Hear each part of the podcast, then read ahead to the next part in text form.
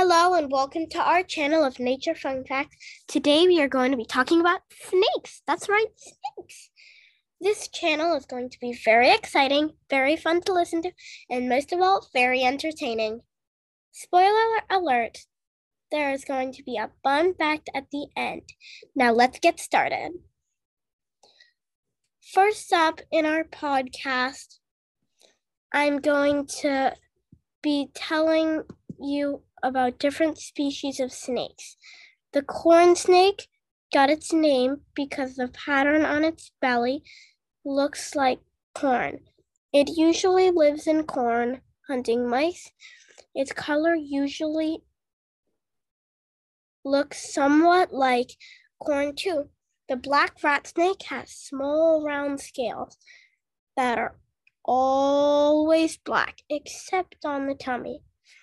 The tummy is sometimes white. Water snakes live in water. they are less common than black rat snakes, but more common than copperheads. They are very territorial. They are usually found by dams, creeks, and shallow ponds.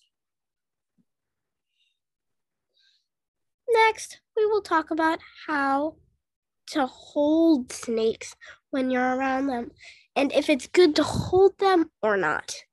A copperhead is not the best snake to hold because it because it is usually relaxed, but it is poisonous. So if it bites you, that's not good.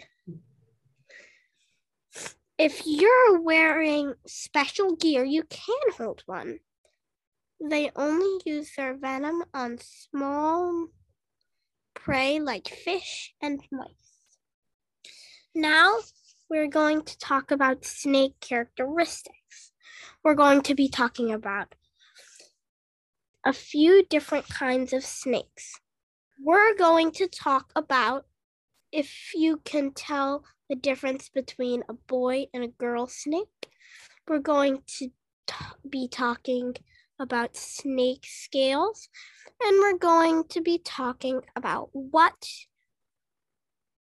do you call if call snakes if they are feeling different things. Now let's get to it. The way you tell if a snake is a girl or a boy is from how long, it is from the point of their tail to its butt, to their butt.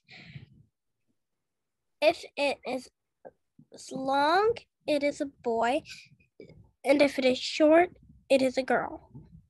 All snakes have different types of scales. Some scales are rigid, some scales are smooth, some scales are pointy, some scales are big, and some scales are small. They can be any size, any shape, any color.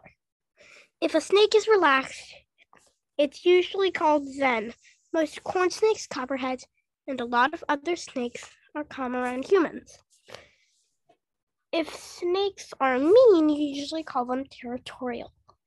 We're going to be talking about venomous snakes, and you might call them poisonous, but that's not actually what they're called. Poisonous is like a monarch butterfly. They get their poison. Snakes are born with poison. They just haven't.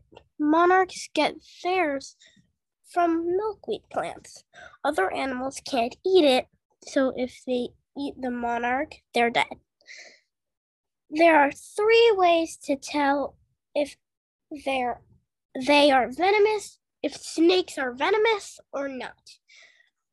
Look at its tail if it has giant plates going almost all the way down its tail. At the end, it separates into two smaller plates, then it's poisonous.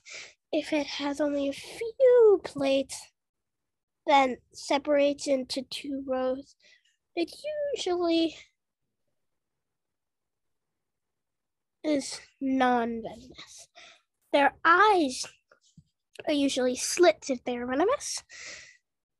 Their head is usually more diamond shaped if they are venomous.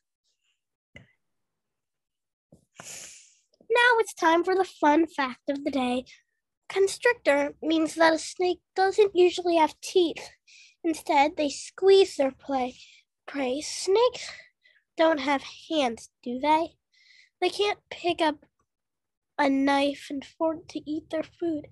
They do a special motion when they are starting to swallow to push the prey down their throat. And guess what? If snakes have just swallowed food, you can actually see the lump where the food is because they are so thin and they swallow their prey whole. So it leaves a mark wherever it is. Sometimes they can have more than one lump too. For instance, some snakes eat 10 mice a day. It all depends on the size of the snake.